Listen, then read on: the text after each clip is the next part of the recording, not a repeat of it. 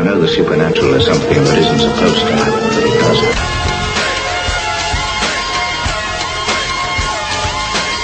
AM 1420, WBSM presents Spooky South Coast with your hosts Tim Weisberg and Matt Costa.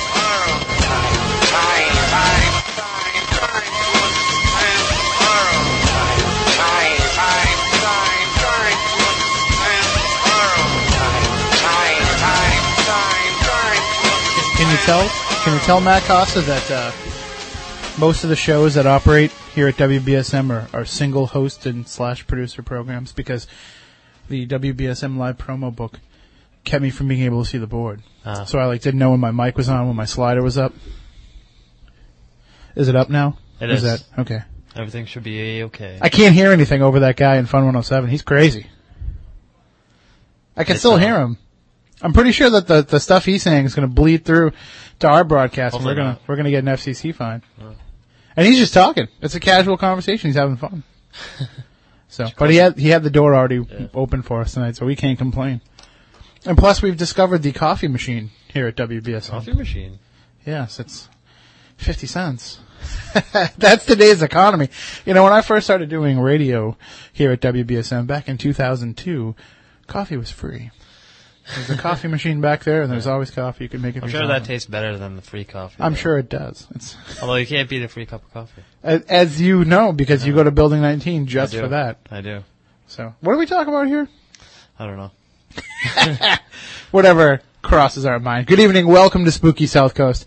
I am Tim Weisberg, and with me is the silent assassin Matt Costa, and uh, we are here tonight to talk with you about the paranormal as we are each and every Saturday night. Joining us in just a few minutes on the phone will be Annette Martin, and uh, you've seen her all over television.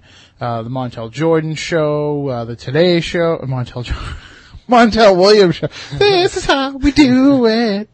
This is not how we do it. Uh, anyway, the Montel Williams show, uh, the Today Show, many other programs, and, and she works very closely with Lloyd Auerbach, who uh, is a friend of the program, as well as just many different police uh, detectives and and different uh, police departments trying to solve crimes using her psychic abilities.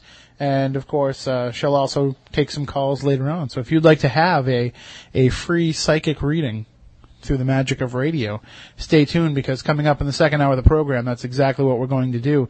We're going to open up the phone lines and you can call in and talk with Annette and, and she'll see if she can get anything. Now, I've heard her on a few programs, but I've, I haven't heard her actually doing readings. I've only really heard her talking about herself a little bit, um, and about her career.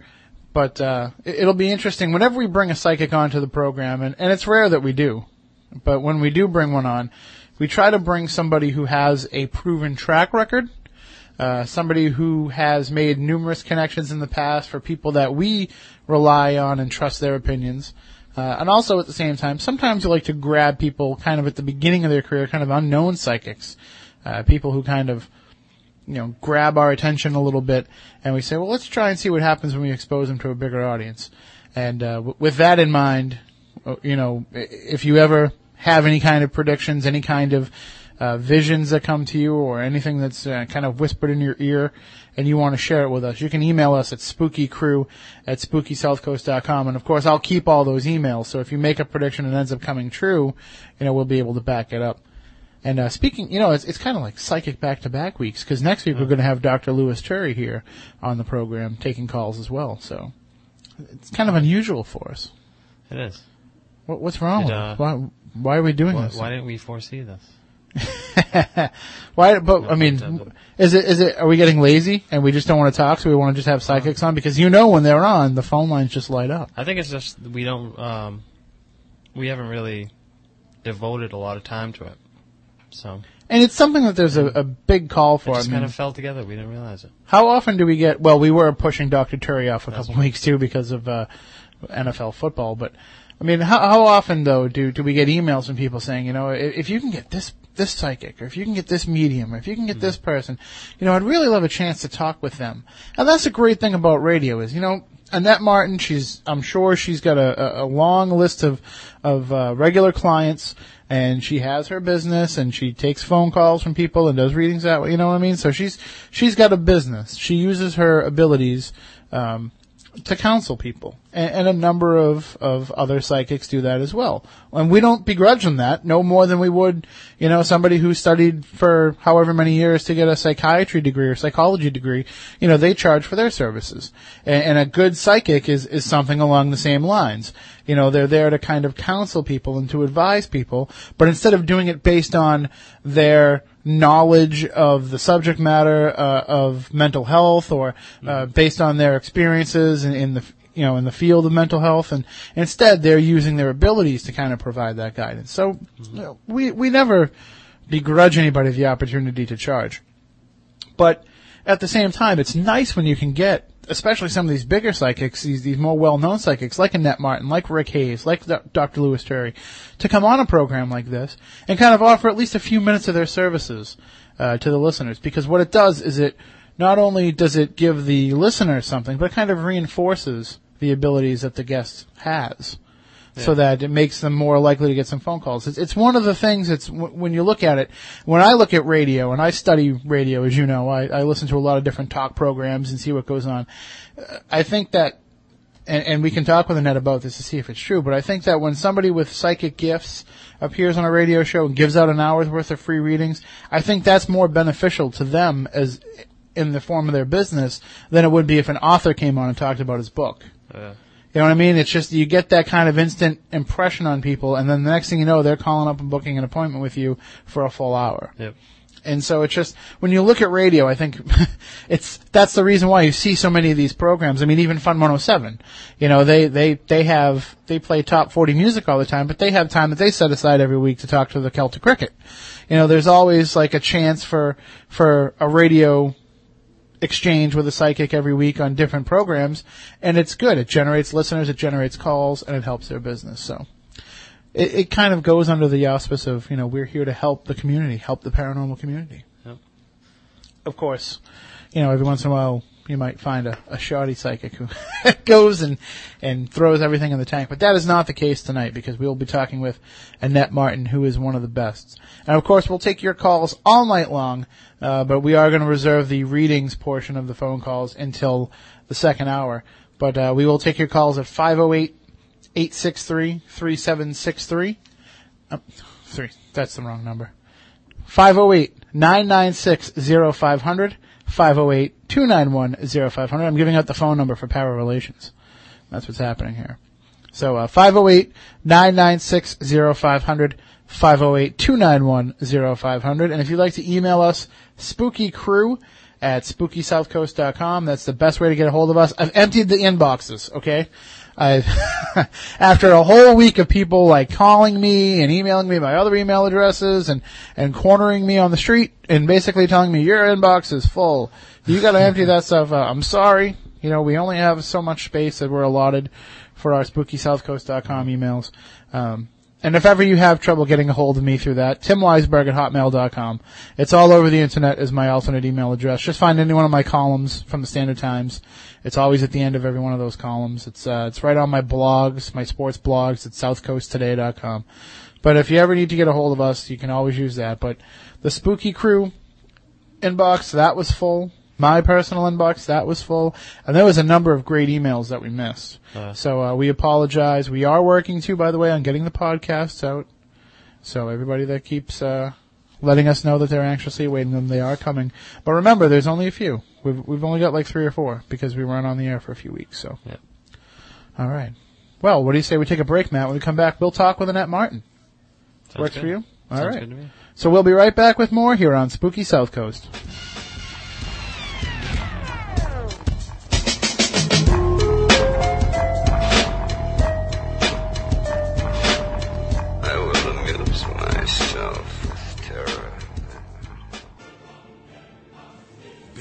From the studios of AM 1420 WBSM into the night and beyond. Here's more of Spooky South Coast.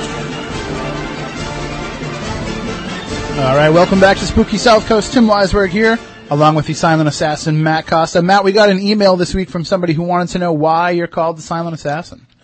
So uh, I think we should address that issue right off the top here. You are the silent assassin because normally Yep. you're too busy to, to join in the conversation. I mean, it's it's different when Matt Moniz, our science advisor, is in here because I make you talk to me because I'm lonely. Yep. But generally, you know, you're you're just over there doing all the production stuff, and and the way you slice and dice audio, and the way you make all those bumpers and everything that we hear here in the program. You know, one day one day I just kind of set it off the cuff, Yep. And then and stuck. it stuck. And then you got sued by the rapper who actually calls himself the Silent Assassin. Is there a rapper called? I thought I don't know. You told me. You told me you found somebody that calls himself the Silent Maybe. Assassin. Yeah. Well, I think you have a, a copyright claim there. That's All right. fine. Well, we'll be talking with Annette Martin in just a second, but first we do have a phone call here and on the line, and I feel bad, you know, making her her wait an extra minute. Part of what we do here on Spooky South Coast is we want to talk to the local audience about their experiences, and this is a caller who's uh, going to share with us some of that. So let's go right to that line there. All right. Good evening. You're on Spooky South Coast. How you doing? I'm doing great. How about you? Uh, we're spectacular, as we say here. Yeah, okay.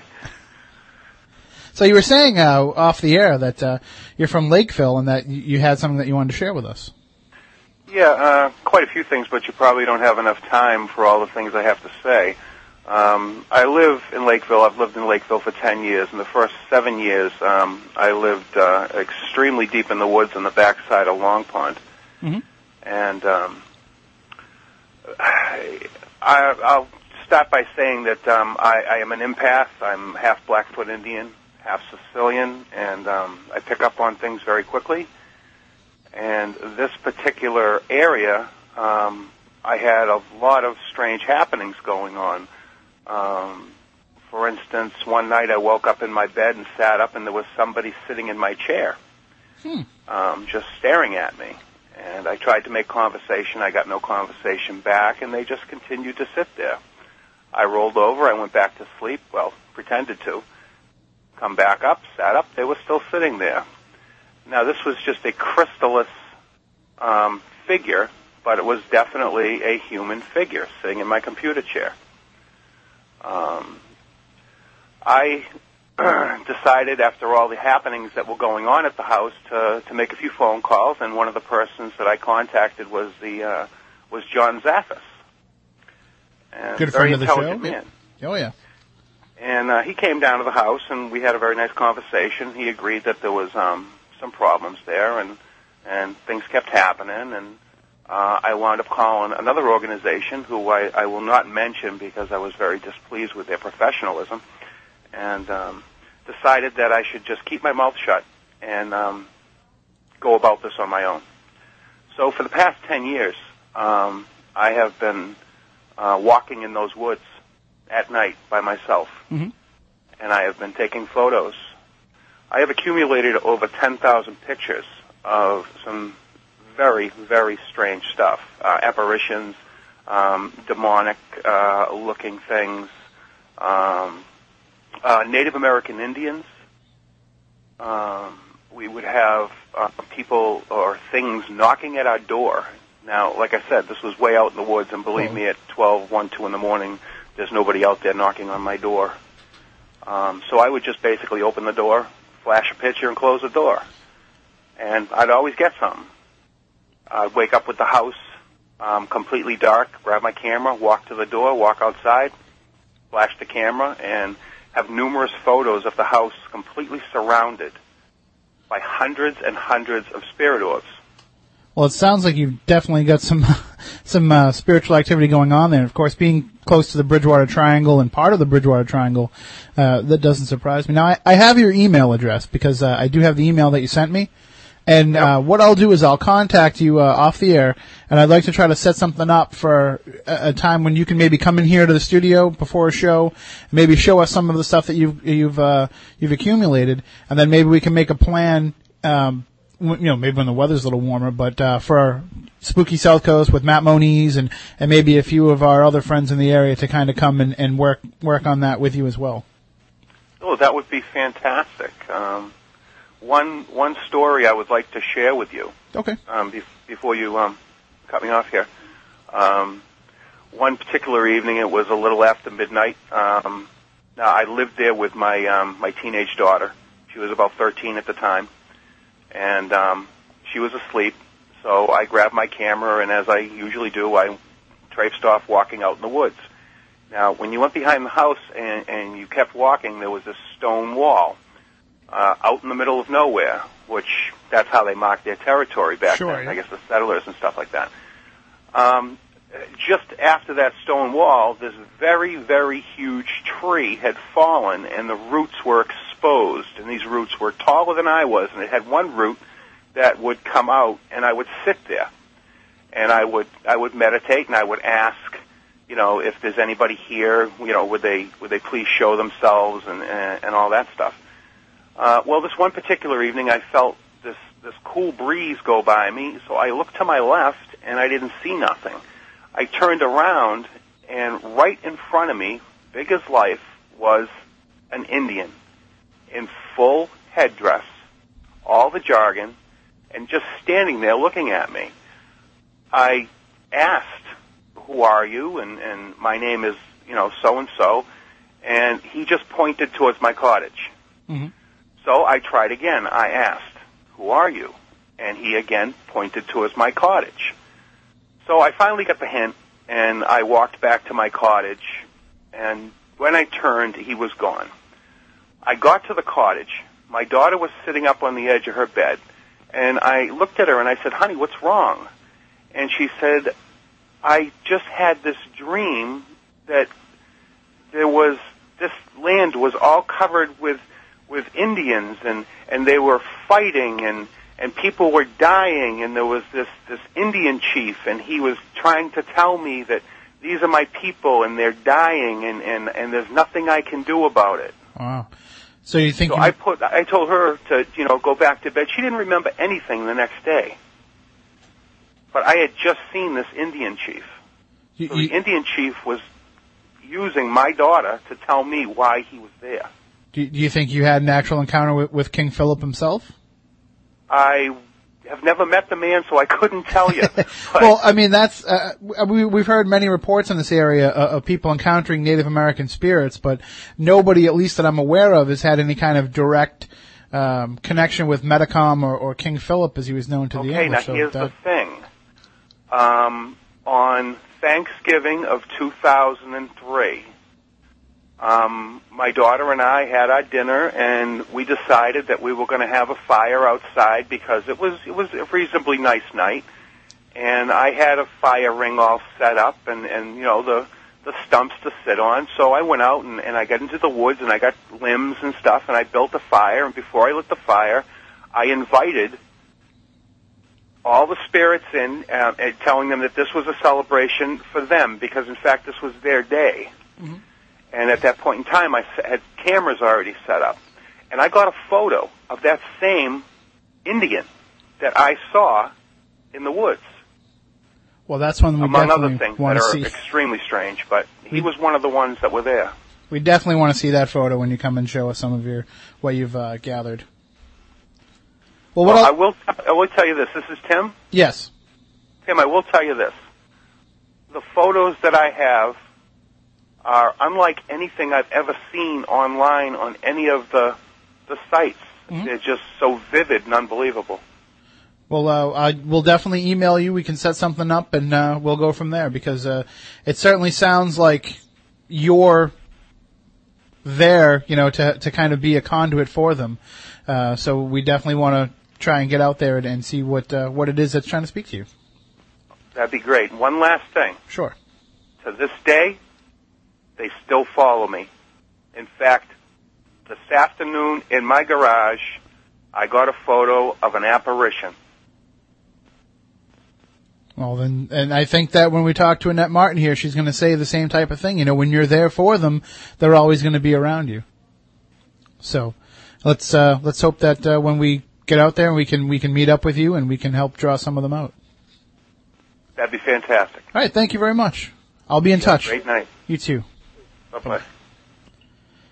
And uh, yeah, no, absolutely, Matt. We've heard plenty of stories uh, of of different Native American spirits around here, but I'm really interested because that sounds like that might be King Philip, and that would be, you know, really interesting to try to be able to almost interact with King Philip himself. So let's let's definitely make sure that we uh, we get in touch with that gentleman and, and set something up. All right, well, let's go to our guest, uh, psychic detective, medical intuitive, medium, Ghostbuster, opera singer, and author. I don't think we've ever had anybody on Spooky South Coast with that many titles, but uh, Annette Martin is joining us. Uh, she's one of America's most versatile psychics, and, and that's certainly the truth, uh, Annette. Uh, sorry to put you on hold there while we took that call, but it's very important here on this program, we believe, to be able to talk to some of the local people and, and hear their experiences and get them to open up and share. And that's something that I'm sure, you know, is, is key to your work to be able to get people to actually open up about what it is that they're experiencing, uh, because that makes you able to kind of help them out a little bit more. Absolutely, that's very true, Tim. And it, w- it was a wonderful story.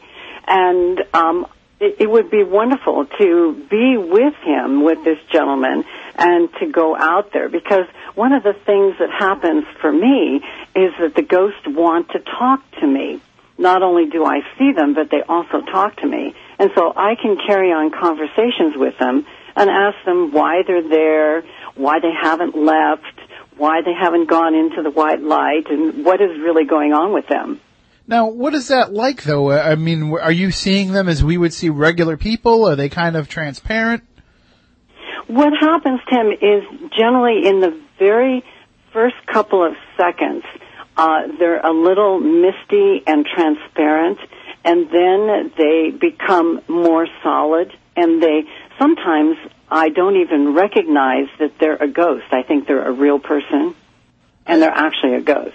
I can just imagine, like, over the years, especially now where, at least now we have kind of a rudimentary understanding of, of psychic abilities, uh, nothing compared to what we really need to learn about them, but uh, I can only imagine over the years the number of people who had similar abilities or, or were similarly tuned who just probably ended up going crazy because they couldn't figure out how to differentiate between the two.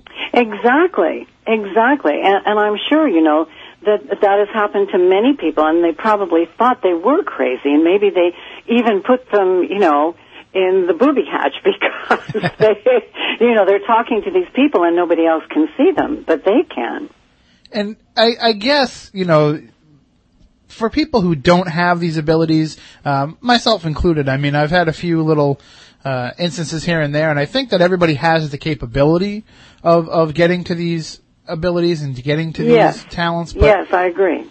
for those who have never actually either had an experience uh, themselves, you know, intuiting, in, intuition based on their own part, or had somebody relay something to them, they're always going to be skeptical about it. I mean, is there any kind of uh, argument that you put forth to people who say, "Okay, wait a minute, psychic"? Oh, yeah, yeah, forget it. Well, you know, I never try to argue with a skeptic because um, it, it's very true. Just what you said is until you actually have that interaction and that experience, you you really can't understand it. And so, people who are saying that you know they're very skeptical, that's wonderful. But until they themselves experience something, will they say, "Oh"?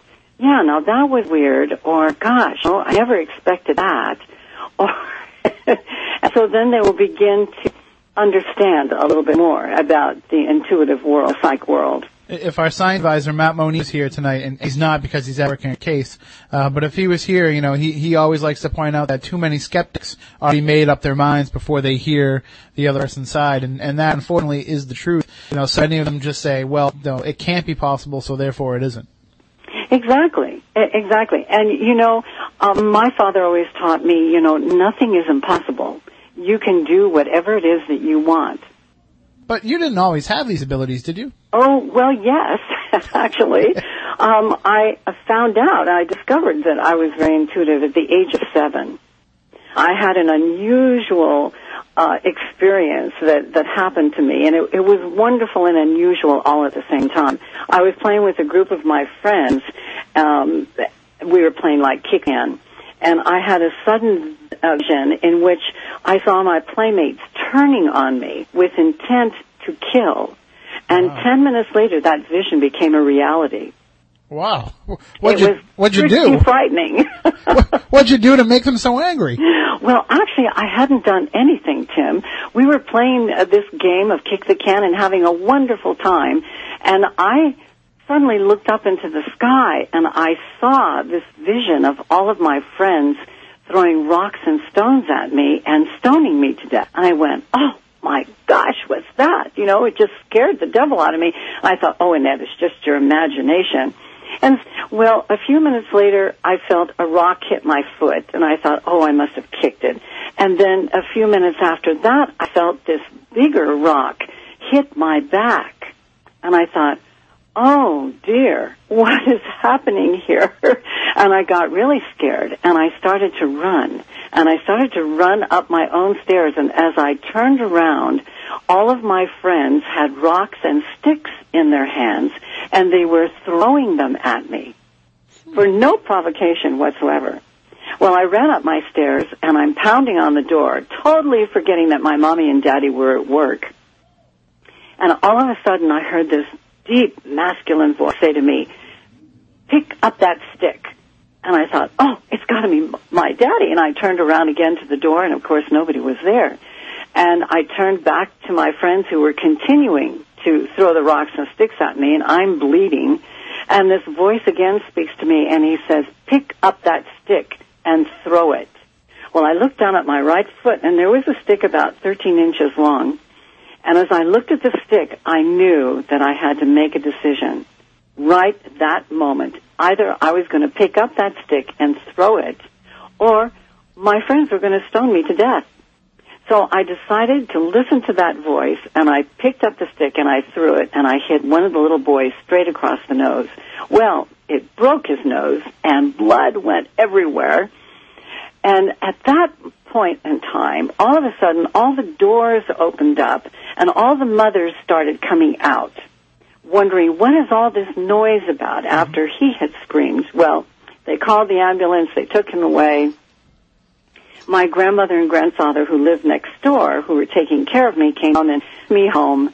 And to make a long story very short, what happened was um, about several weeks later, uh, I was walking down the street in San Francisco with my mother, and I saw this woman, and she walked by me, and I looked at her, and I could see all of these black bugs in her tummy. Wow. And I turned to my mother and I said, Mommy, Mommy, you see that lady? She's got all those black bugs in her tummy, and she needs to go see the doctor. And my mother just looked at me like, what? you know? And I, I repeated my story and she said, oh, I'm sure she will, Annette. I'm sure she'll go and see the doctor. And I went, oh, okay. And off we went. And you gotta remember now, I'm only seven years old. So, several weeks later, uh, a friend of my mother's came over and uh, her name was Pauline, and she came over for lunch. And after she left, about an hour later, I came running out to my mother, and I said, "Mommy, mommy, Pauline, she has to go and see the doctor. Her big right toe really, really hurts." And my mother just looked at me and said, "What?" Oh, Annette, if anything was wrong with Pauline, she would have told me because she tells me everything that's wrong with her. And I said, no, no, you have to call her and tell her she's got to go see the doctor. Well, my mother turned to me and she said, now, I'll call her in the morning. I'm sure she'll be fine, Annette. And I went, okay. So I ran off into my room. Well, the next morning the phone rang. And guess who it was? It was Pauline. Mm-hmm. And she says to my mother, Viola, you will not believe what happened to me after I left your house yesterday. I went home and last night my big right toe swelled up and it was so painful. I was in excruciating pain all night. I went to my podiatrist this morning and he had to take the nail off and he said, Mrs. Moses, I'm so glad you came in because this was a very serious problem. Wow. So, Tim, that was sort of the beginning of my psychic life. Well, you know, we've we've heard about uh, other psychics and, and other people with these abilities who've had them triggered by some sort of traumatic event. You know, they got into a car crash. Next thing you know, they have these abilities, or you know, they got That's hit in the head. And and yours is m- maybe the first time I've heard a story of where it was actually you know precognitive warning of something like that. Instead of actually having to go through the trauma, you know, you kind of found out about it ahead of time, almost like uh, you know, almost like Spidey sense for Spider-Man. You know, like danger is imminent. and, and do you do you find a lot of the flashes that you get now are warning you of danger? Oh yes, always, always, and that still very deep masculine voice is still with me all the time. And of course, I call him, you know, one of my guides, and uh, he has a name, and I have I see him, and I saw him shortly after things began to start moving along, and I started doing medical diagnosing. And that's that's a really slippery issue, though, isn't it? To to use your abilities to to help people diagnose medical ailments. I mean, what's the? Because we've talked with like Tiffany Johnson, who uh, we actually asked for that question point blank. You know, if you realize through a reading, through through a session with somebody that somebody was seriously ill, what do you do? I mean, can you tell them, hey, I think that you have cancer? Because you know, basically, you're not really necessarily licensed to give those kind of diagnoses. Do you kind of just make a suggestion to people like? There might be something wrong with your stomach. You might want to get that checked out. Well, sometimes um, I will see exactly what is wrong, and I will always, always tell the client to go and see their doctor. Mm-hmm. 'Cause, I mean, you're not going to be able to treat it. You can only help them. Let, yeah. Oh no, no, no, no, no! I don't do any kind of treatment whatsoever. No, but what I do is I see what is going on, and so I've been doing medical diagnosing since I was a young girl, like I said, and it's part of my work, not only with uh, seeing my clients every single day that I do at my office, but also with the police agencies when I'm working on a, a police case.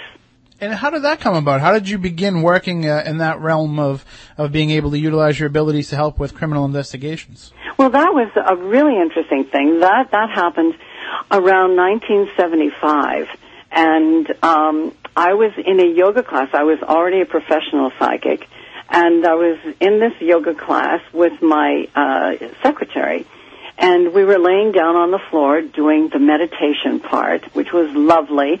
And I'm laying there, and all of a sudden, I saw a body hanging over my body, a dead body, hanging out in thin air. And I knew that it was a dead body immediately. And then I saw a stop sign next to her. It was a female. And it scared the devil out of me because I had never seen anything like that before. And I sat straight up off the floor. My secretary is saying, Are you okay? And I'm going, Yes, yes, I'm okay. And I laid back down and I continued to see the body. Well, after the class was over, she and my um, the, the teacher, the yoga teacher, came running over to me and saying, "What happened?" Because they knew, she knew, of course, that I was a, a psychic as well. So I told them, and they both said to me, "Oh, you have to go down to the Marin Sheriff's Office and talk to them." And I went, "What? Are you kidding? Oh, there is no way I'm going down to talk to the police. They're going to think I'm crazy because I'm a psychic." No, no, you have to go down there. so they spent about 15 minutes trying to convince me, and, and I called my husband and I said, well, what do you think? And he said, I think you should go. You know, maybe you've picked up on something. And I thought, okay, all right, I'll go down. So my secretary and I drove down there and we walked into the Marin Sheriff's office and walked up to the desk and uh, there's a detective up there, sergeant, and I said, uh, she says, uh, and who are you? And I said, uh, well, my name is Annette Martin and I'm a professional psychic and um, I've seen a dead body. And his eyes were just huge. and he goes, I'll be right back. he rushes out to another room and a couple of detectives a few moments later come out and escort my secretary and I inside and they take us into this room that has no windows and it's one of those interrogation rooms and uh, three chairs and a desk and I'm going oh my gosh what have I gotten myself into know this is really scary well a few minutes later two other detectives walk in and this one comes and he sits down across from me in the desk and introduces himself as uh, Detective Sergeant Richard Keaton. And he says, "Can I help you?" And I went, "Well, yes. Um, my name is Annette Martin. I'm a professional psychic, and uh, you're going to think I'm crazy." And he looked me straight in the eye, and he says, "No, I won't think you're crazy. Tell me what you've experienced." Just like that. Mm-hmm. And I went, "Oh, he gets it. He'll listen to me." Well, he did listen to me and he recorded it and I was there for four hours. And I gave them all kinds of information about this particular girl who I had seen, this dead body. And they asked me to come back that evening, which I did with my secretary and my husband to give me moral support. And because he had said, oh, there'll just be a few people there. The captain wants to talk to you and a couple of the other detectives. And I said, okay, that's fine. So we arrived back about 7.30 that evening and we walk into a room and there's about 35 people sitting in a room. There's a district attorney, there's two judges, there's two FBI men and a whole bunch of detectives. And I'm going, oh my gosh. I'm in trouble now. I'm really in trouble. Sure, yeah. so uh, Sergeant Keaton had me sit right next to him and across from him, and he said, "Now don't worry, I'll ask you all the questions." And I said, "Okay." And I thought, "Oh dear." And what I did, Tim, is I, I, uh, it was such a stressful situation, and I said to myself, "Okay," Annette, I closed my eyes and I said, "Now, if you sang." At Bellas Artes, which is the largest uh, opera house in Mexico City, for 3,000 people and a 60 piece orchestra, and you sang three high C's, well, you can do this. And that's how I convinced myself that I could do this. So I closed my eyes, and another five more hours went by, and I gave them more information.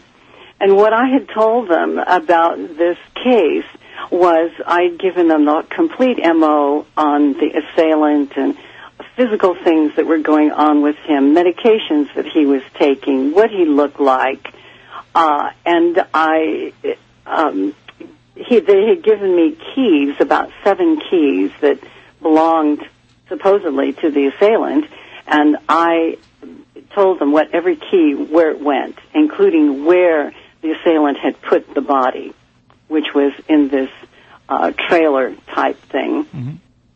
And I told him that uh, I tracked him, and I told him that he would kill again, and that they would find him in a year wearing white.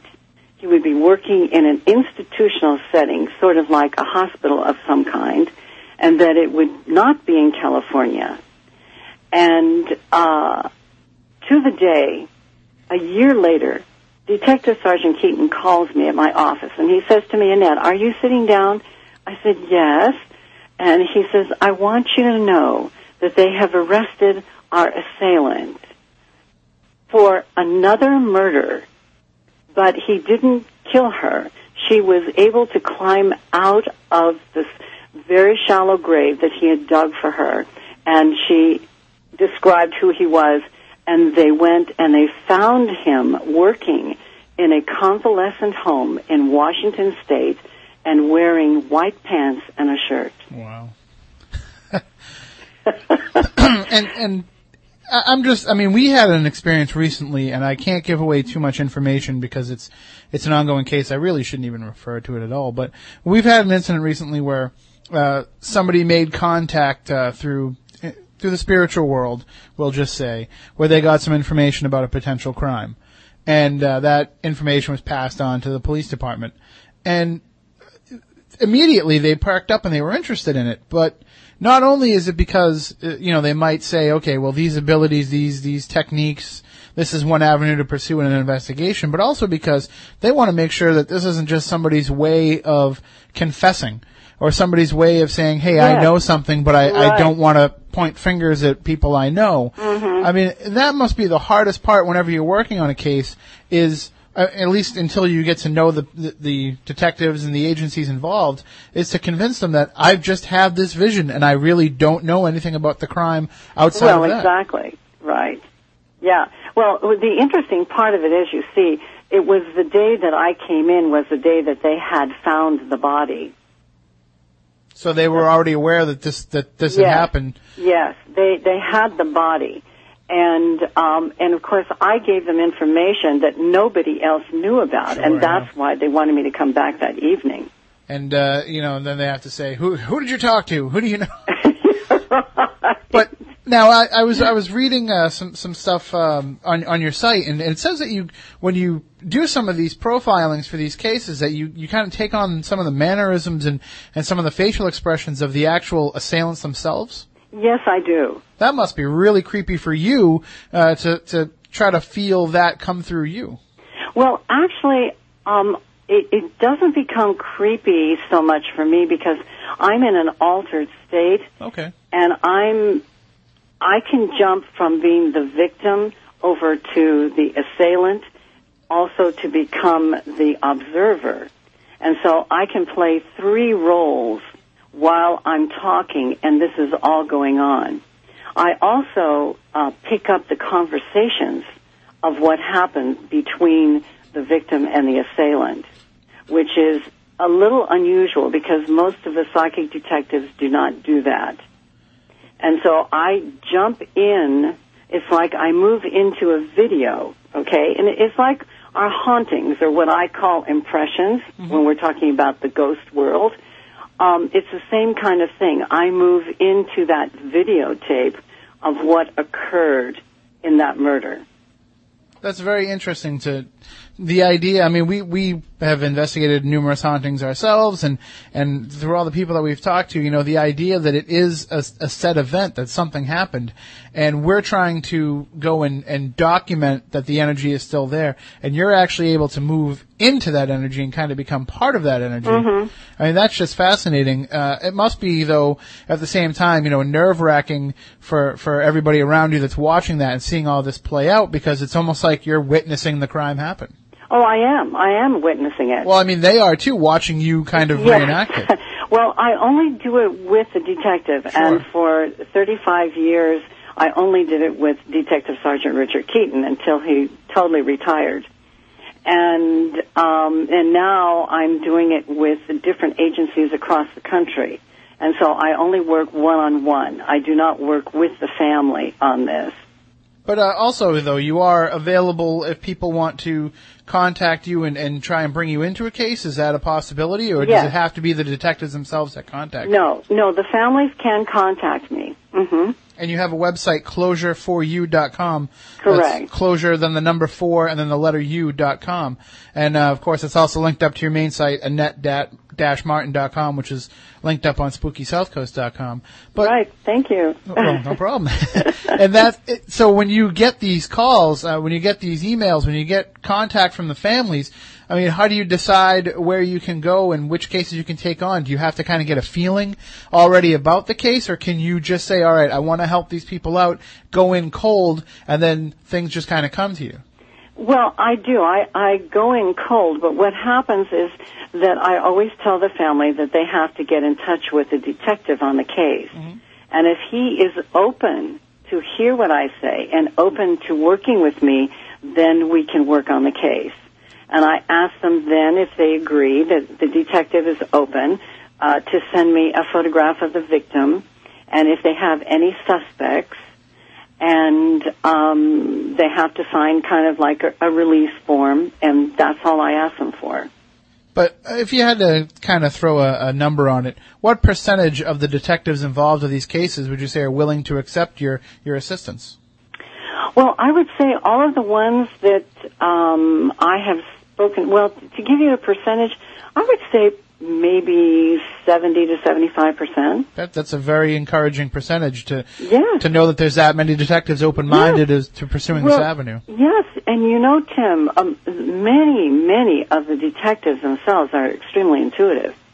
Sure, I mean they and- must be following kind of the same type of Yeah. of uh, intuition that you have. They're following their intuition. They're following their hunches. You know, they will call it their gut feeling or their hunch. And, uh, and that's why they're good policemen. That's what makes a really good detective. Someone who's, who is very intuitive. So then you must naturally then agree that these these are capabilities that everybody does have, and, and they can draw them out. I, and I know that you kind of put together uh, your first book was kind of like a psychic workbook, uh, discovering your psychic world. And is that what that book does? Is it kind of help you be able to open yourself up to these abilities? Exactly, and that's exactly what it is. And it's a compilation of, of uh, all of my classes that I've been teaching for years and teaching people how to develop their intuition. And it works.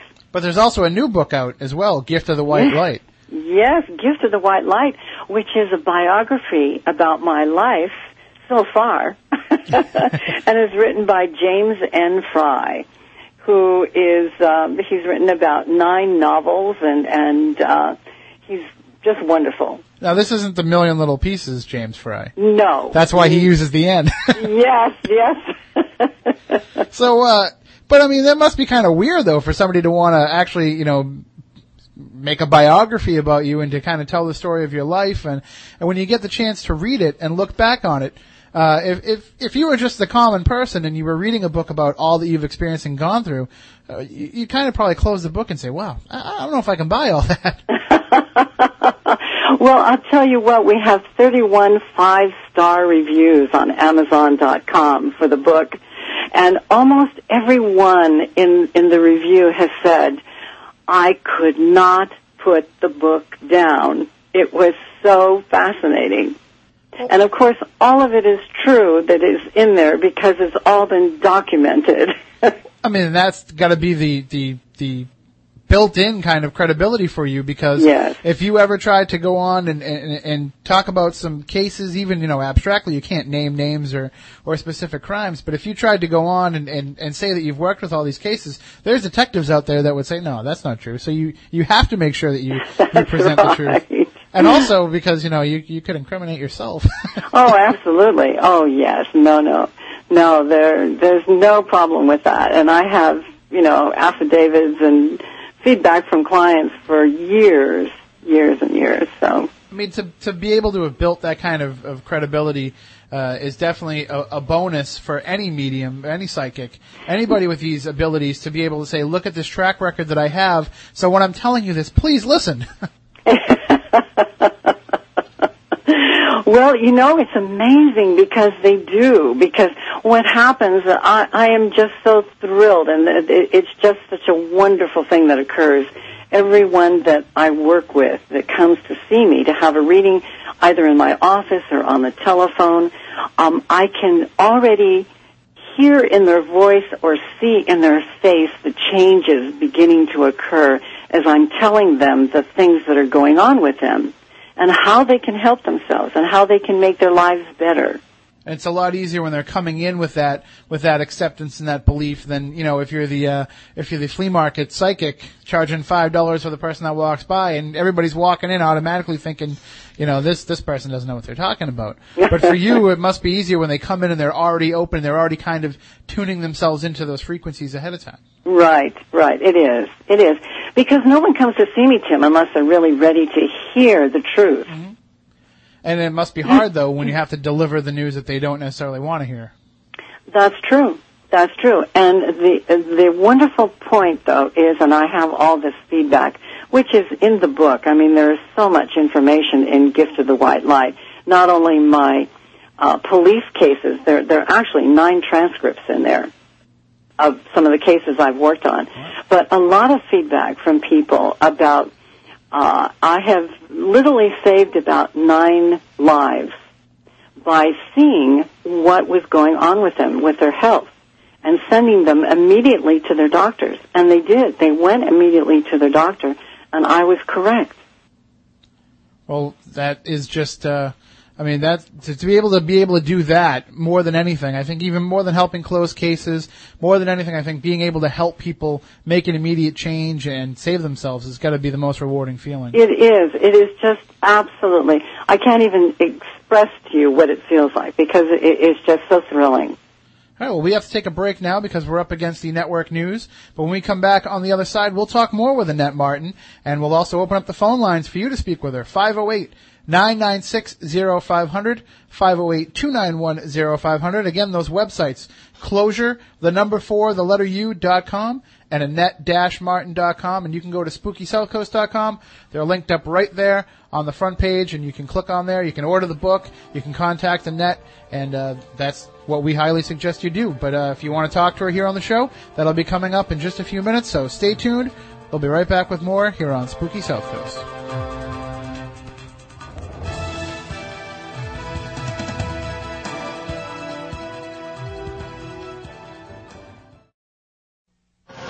Quite an experience to live in fear, isn't it?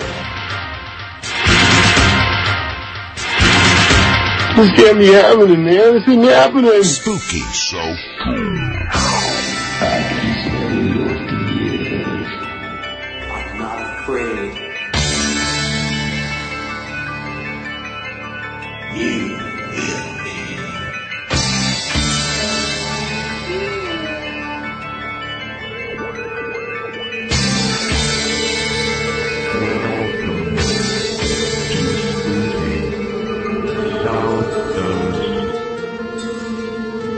the supernatural is something that isn't supposed to happen, but it does happen.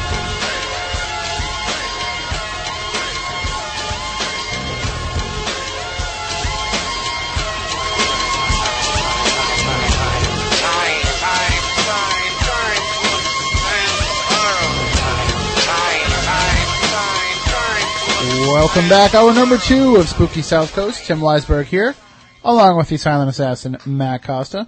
And here we are, Matt. We're in year number four now of Spooky South Coast. It's kind of crazy. It is crazy.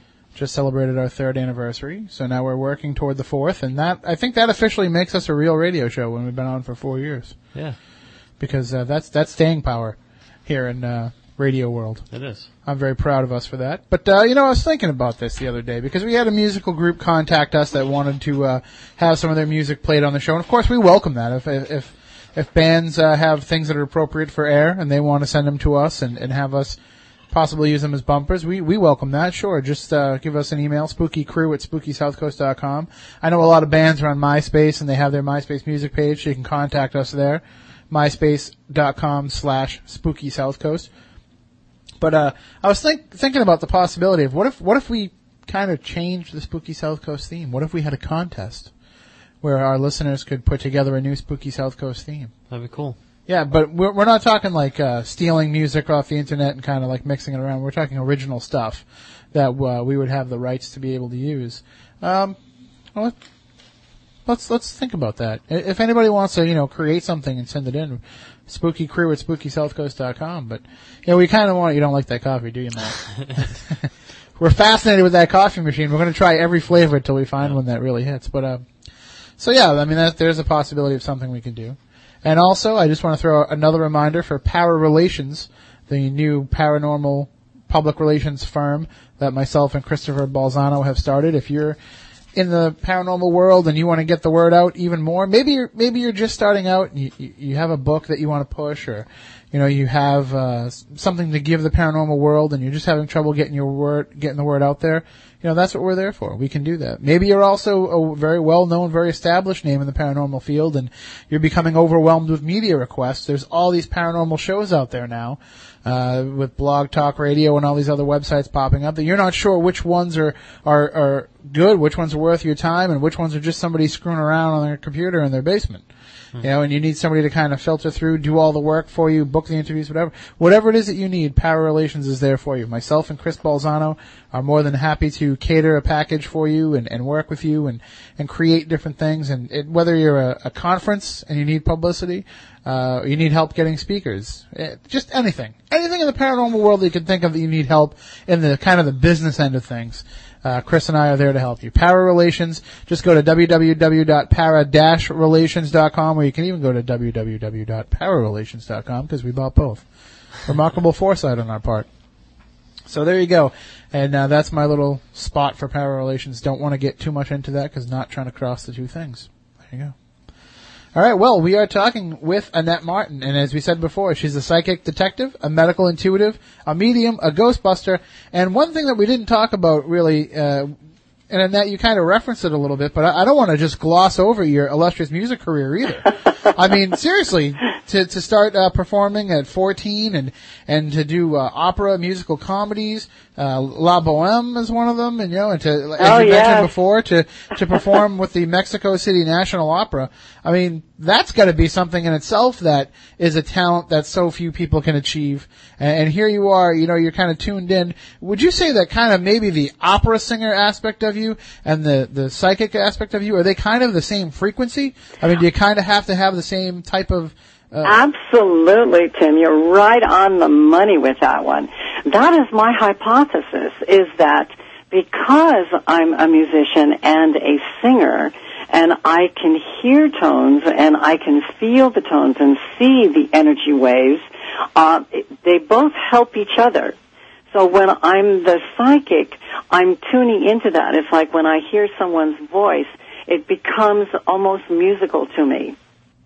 Because one of And my so it, it is really an added treat for me. Well, one of my theories, personally, uh, regarding EVP, electronic voice phenomenon, Mm-hmm. is I, you know, I've and I've talked about this with other EVP researchers, and, and you know, everything that we say, any word that has ever made, any sound that has ever made, reverberates. It stays out there. That's It right. just goes through a different frequency we can't hear, exactly. and and to be able to just tune yourself into those frequencies is is really all it takes.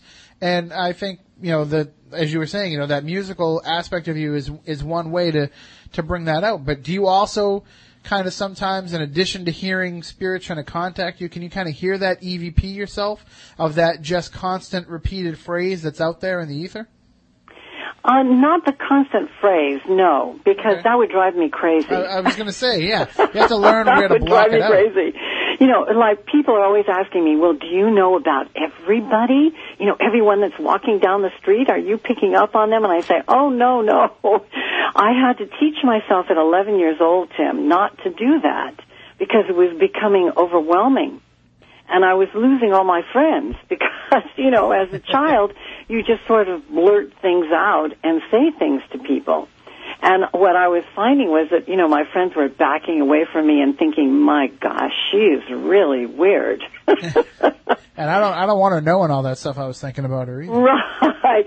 And so I had to teach myself, um, and I, I talked to this masculine voice that I was telling you about, who is my guide, and I said, you know, you have to help me because I don't know what to do about this. This is just getting in the way because when I was 11, I was bound and determined that I was going to be a professional opera singer and a movie star.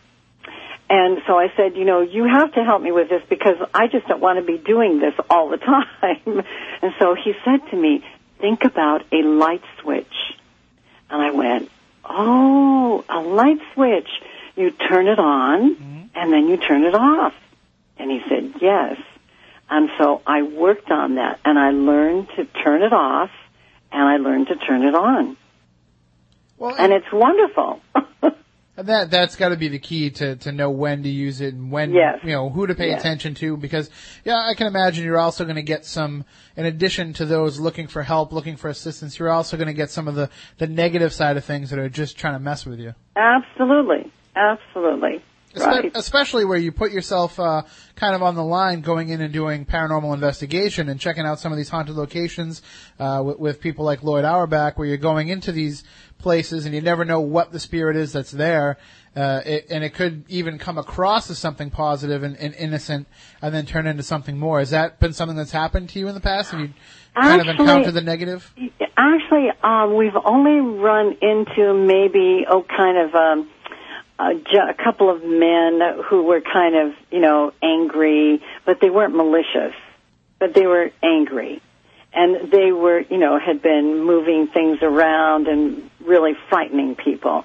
And so when, you know, I kind of sat down and I started to talk to them because of course they started to talk to me immediately and um, I kind of told them, you know, they were scaring these people, and that it really wasn't that necessary to do that. And I kind of counsel the ghosts because I asked them, you know, what their life was like and why they're still where they are. And so all during that counseling portion, what happens is they seem to calm down. I mean, it's as if I'm just talking to a normal person because of course that's what they are. They are consciousness and the consciousness is still the same as they were when they were alive. I mean, you would think, you would hope that we'd learn some sort of lesson about think so. ourselves, you know, upon death. But I guess that's not always the case. I mean, maybe they're actually in that state and they haven't kind of moved on because they haven't learned about themselves. And there are very different reasons why they haven't moved on. Wh- What do you find is, is some of those reasons? A lot of the reasons are that um, they're afraid. Also, some of them really don't want to believe they're dead. Okay? Is that is that probably the biggest one? Is non I would say so. Yeah. Yeah, yeah. They really do not want to believe that they're dead. And they're just kind of lost, you know, and some of them are desperately trying to tell the humans where, you know, where they are, if they're in a home or a hotel, that they're there. Well, don't you see me? Can't you see me? you know? And it takes them quite a while to learn how to move things, actually. I have not come upon a ghost who could move things immediately. And when I mean immediately, I mean within the first maybe five years. Really? It takes them quite a while to learn how to do that. hmm So it wasn't like Patrick Swayze just being able to move that penny a couple days later. It takes some some intense focus. Is there is there- Exactly. can there be a process to this? Can you actually uh, stay in that state and learn to be kind of a better ghost? Is that is that kind of Oh, some of them some of them do make that their focus? Oh, absolutely. We have one just like that out at the Moss Beach Distillery out here in Moss Beach, California. Now, now wait a minute. Before, whenever you mention Moss Beach, Moss Beach Distillery, now we have to be clear here uh, because of what happened with Ghost Hunters and Taps, and, I know. and a lot of that was was uh, you know their attempt to kind of play up things to the to the tourists, and they weren't very upfront with Taps, and you know I can kind of understand why. Taps was was upset about it, but there is a legitimate haunting going on there. Oh, absolutely. Oh, absolutely. We we have a ghost there. Her her name is Kate, and I've spoken to her many, many, many times, and uh, she's been there for over sixty years or so, and uh, she loves it there, and she has no intentions of leaving. Uh, her reason for not leaving is that because her um, husband or ex-husband that she was separated from him uh, murdered her, and so she's afraid that he's going to hurt her again on the other side after ah. she goes into the light. I've tried to explain to her that that is not the way it works, mm-hmm. but she just doesn't want to believe it. Well, I would like to. Have, I mean, not that I want to die anytime soon, but if I if I were when I do pass on, I'd like to actually spend some time in that state to try to help paranormal investigators to try to give them Yeah. really solid, good proof to be able to to to bring to the scientific community and say, hey, Yeah. look, you know, he said he was going to do it and he did. You're right. So but it, it is really fascinating because uh, Kate is very, very active, and she can move very heavy things. And I've seen her lift hair up from a client.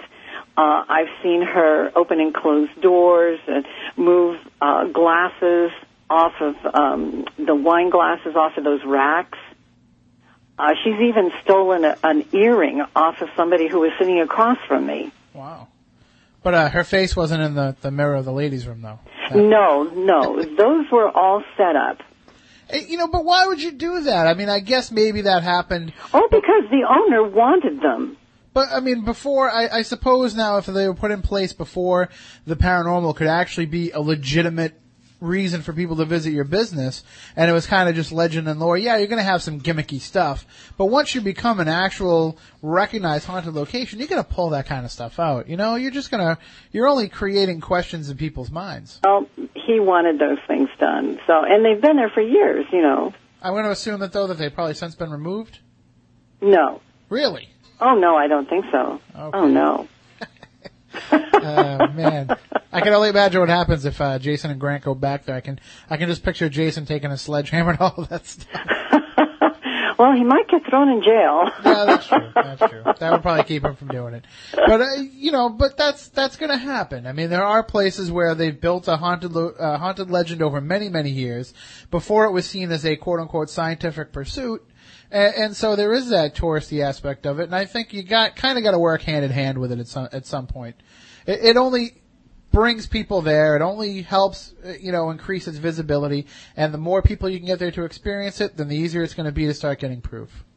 Well, that, that's very true. But you know, the Moss Beach Distillery is so beautiful. People go there because it hangs out right over the Pacific Ocean, and it- it's just lovely. And the food is wonderful. And, and yourself and Lloyd, you're not going to spend so much time there unless there's really something going on. Oh yes, that, that's the only reason we go out there. All right, well, we have a caller on the line, but we, we do want to say that we will throw the, the phone lines open uh, for people if they want to speak with you and, kind of see what you can uh, what you can pick up from them. Is there? yes, is and there- all I need is their first name and only one question. Okay, because I know that with different uh, different psychics, it works a different way for them. So you want their name and you want one specific question. Yes. All right, well, let's go to the phones then. Good evening, you're on Spooky South Coast. How you doing? Um, hi, uh, Tim is Chris. Hi. Hi, Annette. It's a pleasure to talk to you. Hi, what is your name? Uh, Chris, Chris, with a K or a C? let's see. Uh huh. Yeah. Um, actually, I didn't want a reading. I just wanted to ask you more about um, how is it possible for a spirit person to scratch you on the physical body and burn you? How are they able to do that? Well, that's a very good question. And you know, I have never seen that with my own eyes. Um, I have read about it a great deal. Um, all I can tell you that I, my hypothesis is that what happens is it's energy. And so they are able to um, send their energy over to another human being uh, and and be able to make some kind of a mark on their body. Okay, so it, it goes through the spirit body, uh, your Yes. spirit, your your aura. Yes. Penetrates that into the physical Correct. body. Correct. So now, they- I, it's interesting that you even asked me that question because my son just told me a story about his son, my grandson's girlfriend, who walked out of the shower in from the bathroom, and um, she looked down at her stomach, and there was this handprint on her stomach, and uh, they definitely have a little girl ghost there in the house, which I have seen and um, there was like an impression of a hand there, Right. and she could feel somebody kind of pushing her. And um, so what happens though, because they are in the form that they're in, it it sort of made like an outline, a reddish outline of all the fingers on mm-hmm. her her stomach. I've actually seen it happen. I've actually seen uh, scratches pop up on someone who was kind of being attacked by something we couldn't see. Yeah, I've had psychic burns myself, so it's very unpleasant. Well, I mean, a burn though, Chris, I can almost understand more because it's, Yeah. you know, a- as Annette said, it's energy. So you can Mhm. kind of burn somebody with that energy. But when I saw the scratches, it, it really started to, to make me think and, and the possibility that whether or not these are, these are actually happening from a spirit, whether or not they're psychosomatic to the person, Mhm. and it's still pretty fascinating. The fact that you know the the skin can literally split open Yeah. without any physical, visible force having it happen. So whether yeah, it's no, internal you don't, or you don't hear anybody talk about that. You know, uh, you see the results on all these investigations, and and nobody ever explains. Those that Mhm. know. Well, unfortunately, really because it. what happens in the investigation is we don't actually see it happen as much as we have it happen to us. Uh-huh. So in the process of doing something else, when all of a sudden we'll get slapped, we'll get hit, we'll get scratched, we'll get cut, in, in, until you can actually put the camera on somebody and see it visibly happen, which we were fortunate enough to do. Mhm. Uh, you, you know, you really don't understand, you know, what's going on until it's Right. after the fact. Right. And and Chris, where were you when this happened? Uh, well, I was at my, one of my favorite haunts, the Lizzie Borden house. Oh. Yeah, I was actually right in front, outside the house. I wasn't even inside the house, and I got it right across my face. Oh, wow. So, but that was years ago, though. Mhm. Um, Mhm. I have one other quick question. I noticed you did an investigation at the Brookdale Lodge in California. Oh yes, yeah, many Did you ever cross over that that child that was tugging on your uh, your shirt? I'm sorry. Say that again. The little girl that Yeah. was there that was tugging on your shirt. Yes, Yes. Did she cross over or is she still there? No, she's still there. W- no, Why doesn't she want to go over? Well, that's a good question. Her mother comes for her, and her mother comes and visits her, yeah. and then the mother leaves, and the little girl doesn't want to go. Really? Is she And I've to somebody to that get works her- there? Pardon me? Would she be attached to somebody that actually works there, or usually No. if there are children, No, she just does. She refuses to go. and she won't engage you in any conversation? No. That is weird. I always wonder why children stay behind, Mm-hmm. unless there are other children there to play with. You know? Well, there was another little girl who died in the swimming pool there. hmm and um, I have not seen her though. But there is an older gentleman that's also there, real craggy looking. Yes, I know. I heard about him. Yeah, he's he not sits very at pleasant. the bar, and he scared the devil out of me too because I walked into the dining room Uh-huh. and uh, I looked over and I said, "My God, who's that old man sitting there?" And everybody's going, "Huh? What?" Uh-huh.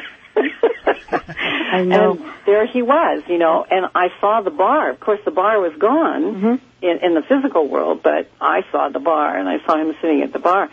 So maybe she has kind of attached herself to him That's because possibly they're both there. right. Well, thank you so much. This was such a pleasure to talk to you. You're welcome. Okay, thanks again. Thanks, Bye, Chris. Jim. Bye, Matt. Have a good night. Bye-bye. Bye bye.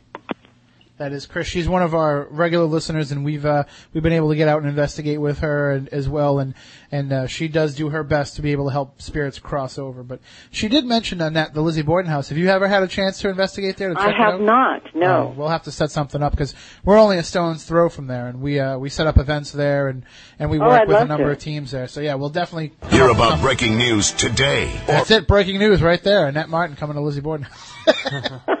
we'll uh, we'll we'll make sure that um, that we can set something up with you sometime in the future Okay. because uh, we actually had uh, I don't know if you're familiar with Rick Hayes. No. Uh, he's he's a, a a medium, a, a paranormal communications consultant, as he calls himself, uh, out of Indiana, and he actually spoke with me about where to go in the house, just getting a feeling of where to go in the house uh, to find um, activity, to be able to document activity. And when we went there, the, I think it was like the next day that we were going on the investigation, we actually did capture something right where he said. So whatever is there, it's so powerful, it's able to send stuff out to him out in Indiana. So Wow. I'm sure it's uh, pretty strong, and, and there's so many theories and ideas of, of what happened there, Yes. what the murders were. So there's it- it's always good to get somebody else's perspective in there as well. Now I, I got to ask you because it's the night before the Super Bowl, and I know that you know not not every every psychic has the ability to foresee scores, but uh, going with your intuition and just your your gut feeling, as they say, you know, do do you have a Super Bowl selection? Oh yes, I do. The Steelers. And are you basing that on on an actual? That's my intuition. Yeah. yeah. Yeah. Someone asked me last week, and and I got that immediately. We we've had a habit here the last few years of of having a, a psychic on to predict the Super Bowl, and it's just it's in our eyes it's become uh, it's like kind of having a psychic predict the lottery. You know what I mean? because there's a way to profit off of it, and because you know the idea of people making bets based on what somebody's saying can alter things. The Yeah. whole free will and the way you know. So we we've decided that you know by bringing it on and, and kind of talking about that, you're you're kind of doing a disservice because you know the more you try to influence it, the more you're going to influence it the other way. And but we just thought we'd ask you while we had you on the phone. So Right. we'll put you down for the seal. You got a score, or is it just No, Okay. I, I don't get any numbers, and I don't do well with numbers, Tim. yeah. Yeah, uh, every once in a while in a murder case, um, I will get an address or some numbers of a driver's license, but ordinarily, I um, I just don't do well with numbers. You know, it's interesting because I've studied uh, quite a bit about lucid dreaming and about the dream state. And uh, from what I've read and from what I've been told, when you're in that dream state, when you're in that the, those beta waves, you actually can't uh, see numbers. They don't Uh-huh. really come through. You can maybe, uh, you know, intuit numbers uh, that are happening. You know, if you have a dream and somebody told you, you know, 75, you didn't actually see the 75. You just kind of knew that it was 75. Right. So it's kind of interesting that maybe it's the same type of idea. You know, you can't see the numbers in that state. Maybe you can't see the numbers when you're in, you know, your altered state of being able to perceive these things. Right, I, I think that's probably true. Now, see, we're seeing synchronization between the different fields here. Yeah, oh, definitely. I think there is definitely synchronization. Sooner or later, everybody will start to believe it is all true. so if you'd like to talk with Annette, you can give us a call, 508 996 0500. 508-291-0500 as well. And again, if you want to get a reading from Annette, all you have to give her is your first name and, and then a question. And whenever I'm in this seat and I talked to a psychic, I don't like to try to put my own uh, questions out there because, you know, we're, we're here for you to speak with the callers. Uh, but I did have one strange experience. Uh, Matt Costa and I were here, and we were, I think we were just really killing time, Matt, because we had a, a short show. And I, I said to somebody that, uh, and I claim to have no abilities. I have not done any kind of work to try to sharpen any abilities. I've I've had you know the few occasional moments of like, oh, you know, that's exactly what I thought, but uh, nothing really serious. But I said, you know, we're going to do an experiment, and I threw the phone lines open, and the first person that talked to me, I told them to look at something in the room, and I was able to describe that to the person, and I actually hit. I got 100% accuracy almost. Uh, I think the only thing was is I called it a cookie jar, and it was just a, a different type of of container. But I described it, you know, perfectly. And, but I, I never had any kind of flashes. I, I don't have any more than that. Is that just a matter of I was trying to open that pathway and I was able to do it? Yes, you, you opened up the pathway and you were focusing on what that person was seeing. So it's really just that simple and then you just learn how to Yes. sharpen those connections? Exactly. Uh, exactly. And, and that's how you can train yourself by focusing on what the other person is seeing. Is, is there more to it though? Is there more work that you need to do? Is there, oh yes. should are there like other exercises for your psychic mind is the same as there would be for your you know your body Definitely, definitely. And I think, you know, one of the key elements in learning how to develop your intuition is through the process of meditation. So that you are learning to quiet the conscious mind, the left side of the brain, and moving over into the right side of the brain. That, that's And- interesting In the, yes, in the right side of the brain, what happens is that is the area where we are creative. That's the area where we can visualize. and normally That's- when if, sorry go ahead I'm sorry? I was going to say, normally when you hear people talk about meditating, you know, they're focusing on the idea of, of trying to tune in. And what you're suggesting is you have to use it as a way to tune out. You have to stuff. tune out. You don't want to tune in. you have to learn to tune out. That's probably why I have no luck with it. totally relax, okay? And I have a set of uh, CDs that I use for my students in uh, teaching them how to relax their body. It's a process of going through the body and letting go of starting with your feet and going all the way up to your head. And then taking yourself into these visualizations that I am talking on the CD about. And when you do this and you're listening to my voice and I'm sending you to these different places, you can see them and you begin then to experience what you would like to experience in those places.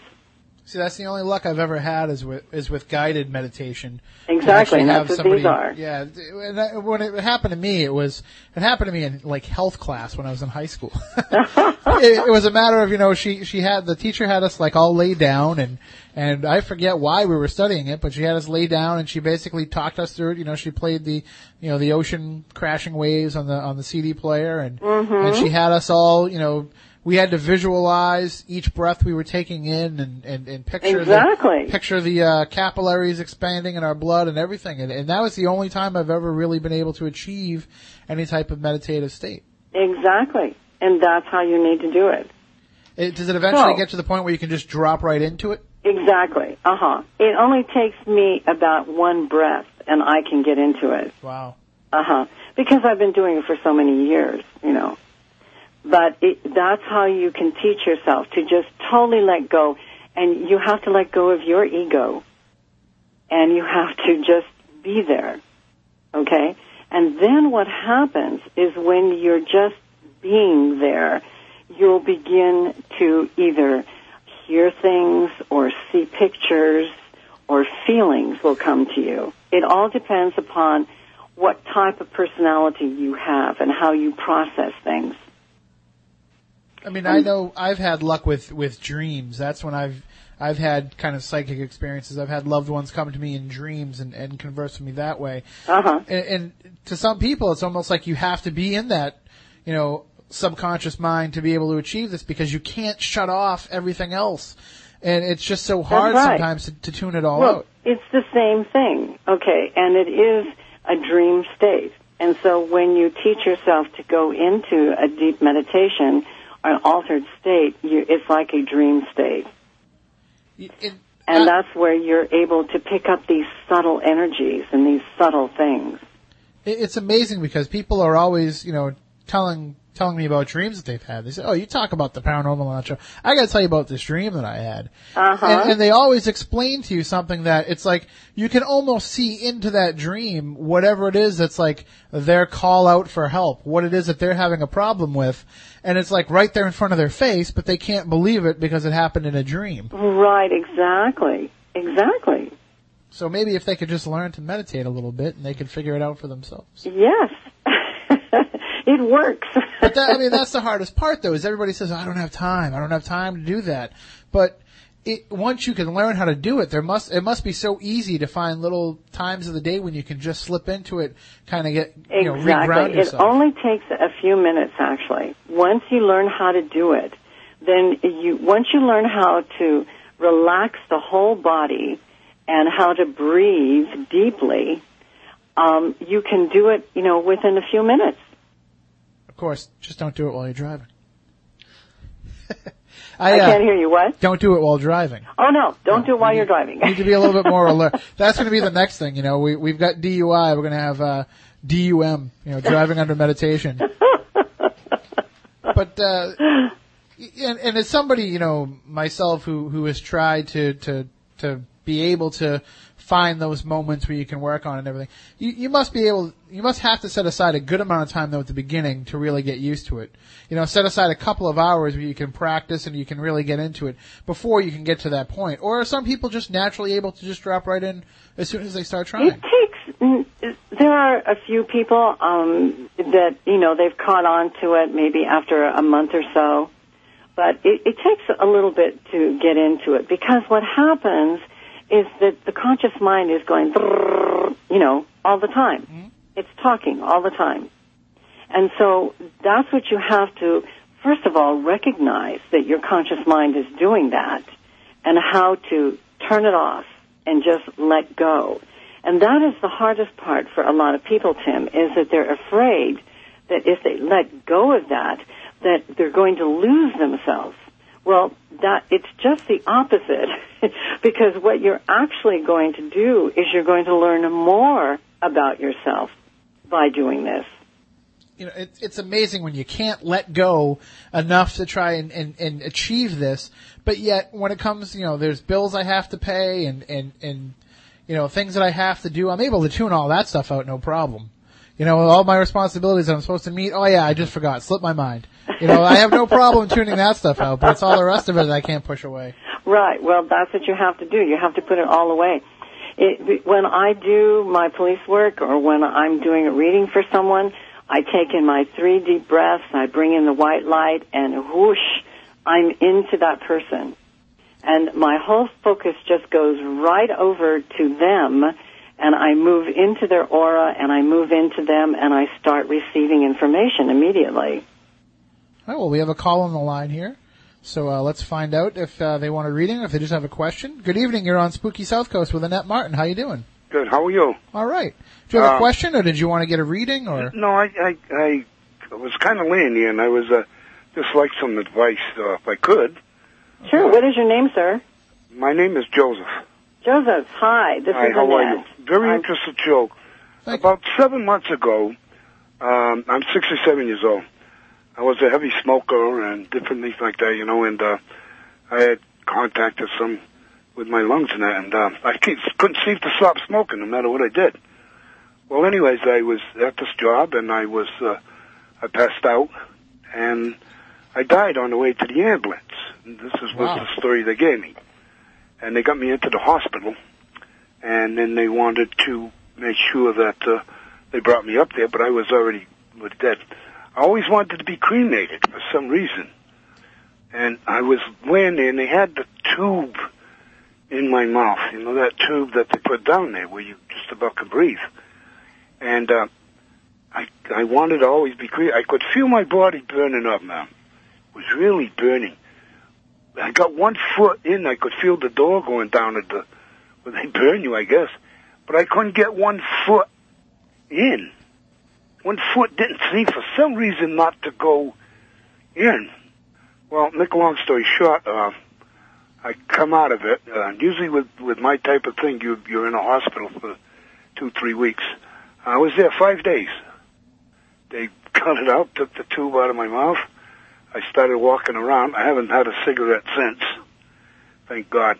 But it was the strangest thing and it's, it stayed with me for some reason. And I can't for the life of me, man, think the way that reason that that would stay with me or why I would be saved. I mean, I just wanted to go. I just wanted to get, I was in so much pain. Mm-hmm. But, uh, Are know- you in pain now? No, absolutely not. No, I mean, you know, uh, just, I put on a few pounds, Mm-hmm. just from not exercising, but no, um, no, no, no, my heart's alright. I go for tests. I'm a vet, so I go for tests all the time. But for some reason that's been on my mind. It gets towards the day, you know, and I, and I kind of say, Jesus, why would I be saved here? I could, you know, I could, I'm not saying I was the bad guy or a good, but you know, I went through life and, uh, did You some things right, did some wrong, you know. Yeah, you know what I'm getting, Joseph? What? Is that, uh, first of all, you didn't die because it wasn't your time. Right. Okay. And second of all, what I'm getting is that you've had some experiences in your life that you need to write about. You, you know what? You're the first one that. My name is Joseph. So they know me on that station. You know, ma'am, I was a fisherman for 30 years. And you talk about psychic things. You can, when you're on that boat and that boat's rocking back and forth, and them waves are coming over, and that can really be hypnotic, you know. Mm-hmm. See a lot of things. Well, anyways, I became a business agent, and I became a whole bunch of things. Uh, and I remember all the stories that I heard. Like I'm 67, so I heard the stories from the 40s and the 50s. Mm-hmm. And I said, for the life of me, I couldn't think. You you know, we're like a, a, a breed that's going away. You remember, like the Second World War veterans, and they get stories. There are so many stories in New Bedford. Yeah, you have to write about them. Well, you know, ma'am, I I wanted to. I really did, but I'm going to tell you to be true. I'm I was one of the controversial figures down in there. I was a union agent.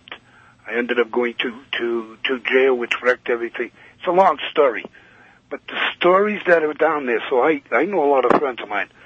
I asked them. I said, why isn't someone at least talking to the fishermen and get these old stories and put them on print?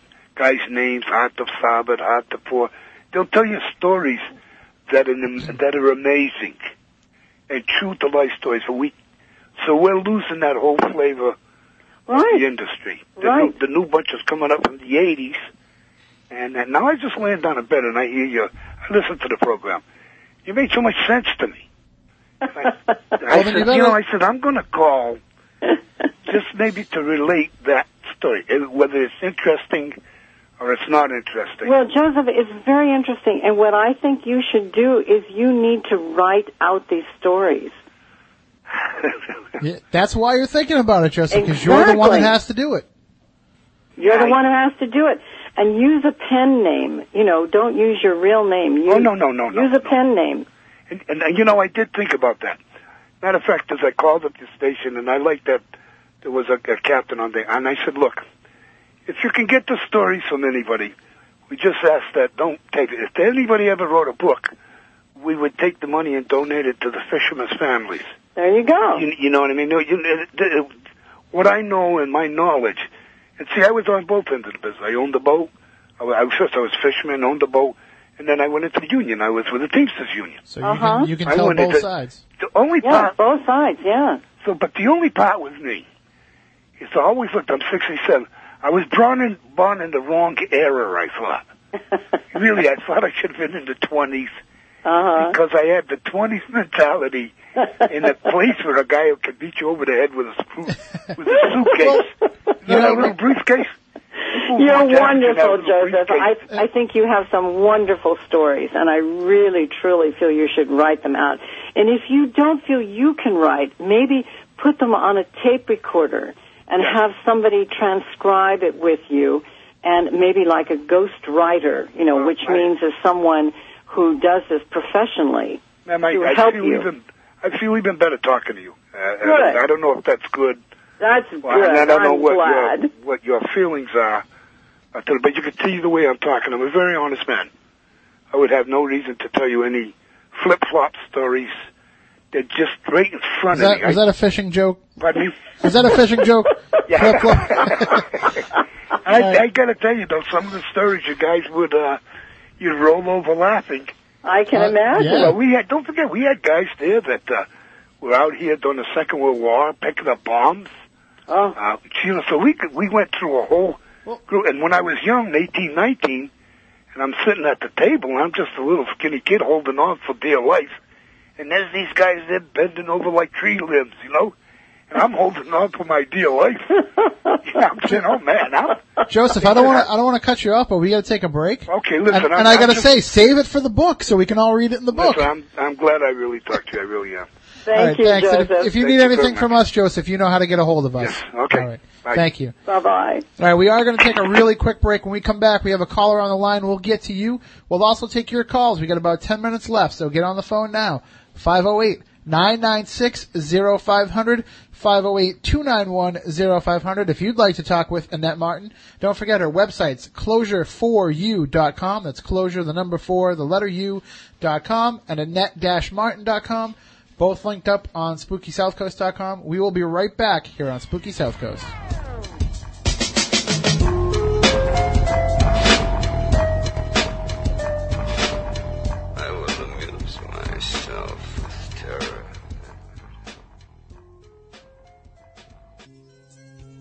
Turn on all your lights, lock the doors, and pull down the shades. Spooky South Coast is back.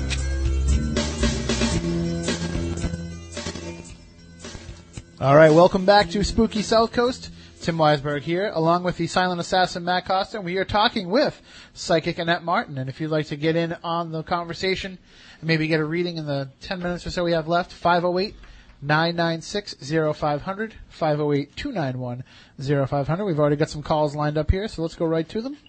Good evening. You are on Spooky South Coast with Annette Martin. How are you doing? Hello? Hi, how are you? Hi, I'm fine. Uh, my name is Phyllis. Hi, Phyllis. Hi. I'd just like to know about my health. You want to know about your health? Yeah. Okay, let me see here. What state do you live in? Massachusetts. You're in Massachusetts. Okay. Mhm. Okay. Uh, I'm getting some things um, in the bronchial area. Oh, yeah? Uh huh. Uh-huh. You don't, Uh, you don't sound happy with that, Phyllis. No, I'm not. Have you been having problems, or? no, no. Mhm. Not yet. Do you, do you uh, cough a lot? uh, yes, I do. Uh huh. Yeah. Um, I, you know what? I'm thinking that, um, and what I'm feeling, Phyllis, is that you may have some allergies. Uh-huh.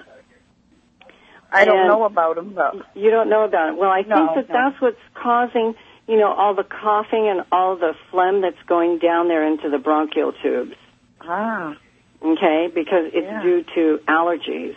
Oh. So what I would do is I would go and and see an allergist and maybe have some tests done because I'm getting that you have um, some mold in your house Oh. and also dust mites. Oh. You know what those are? In the bed and things? Yeah. Uh huh. Yeah. And yeah, and in the Oh. carpets, um, I'm I'm seeing a lot of dust in the carpets and some of the drapes and some mold around the edges. Wow, and it's a new place I'm living in, so I don't know.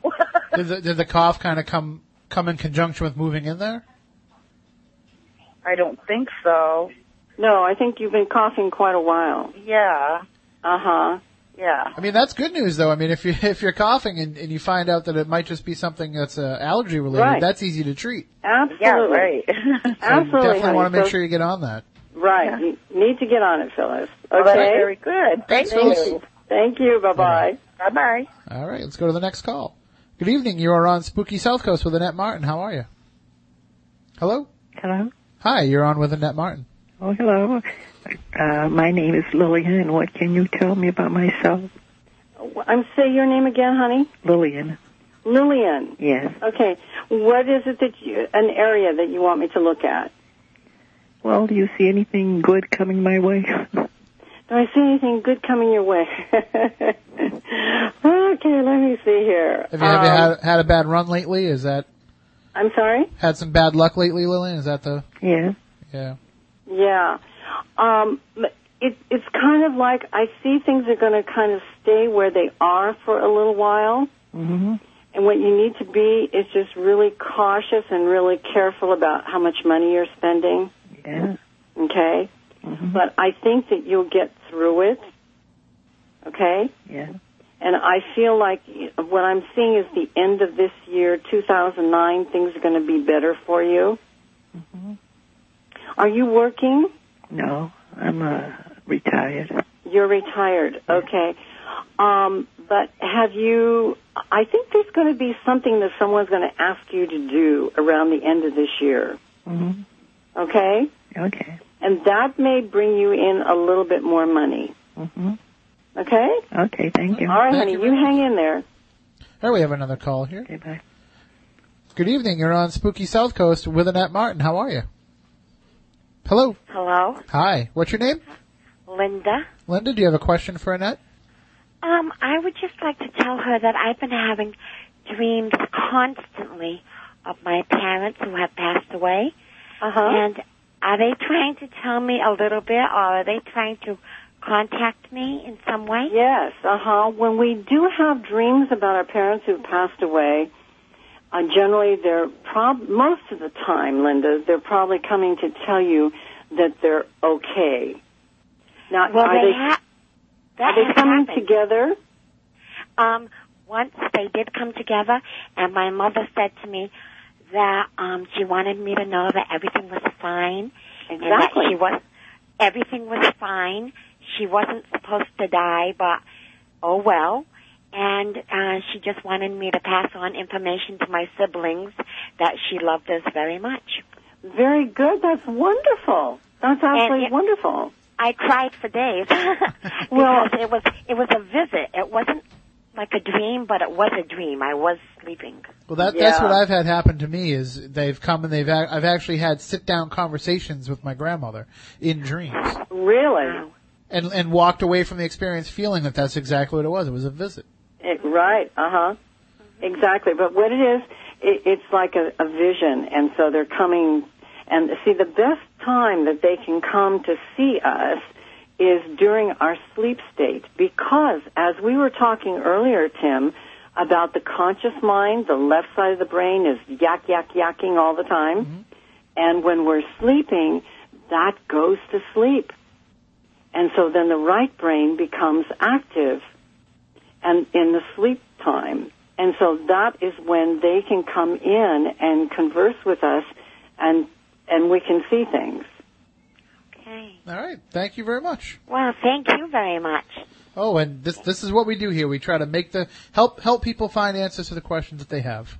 Great. Thank you. Have a good night. Good Night. Have a good night. Thank you.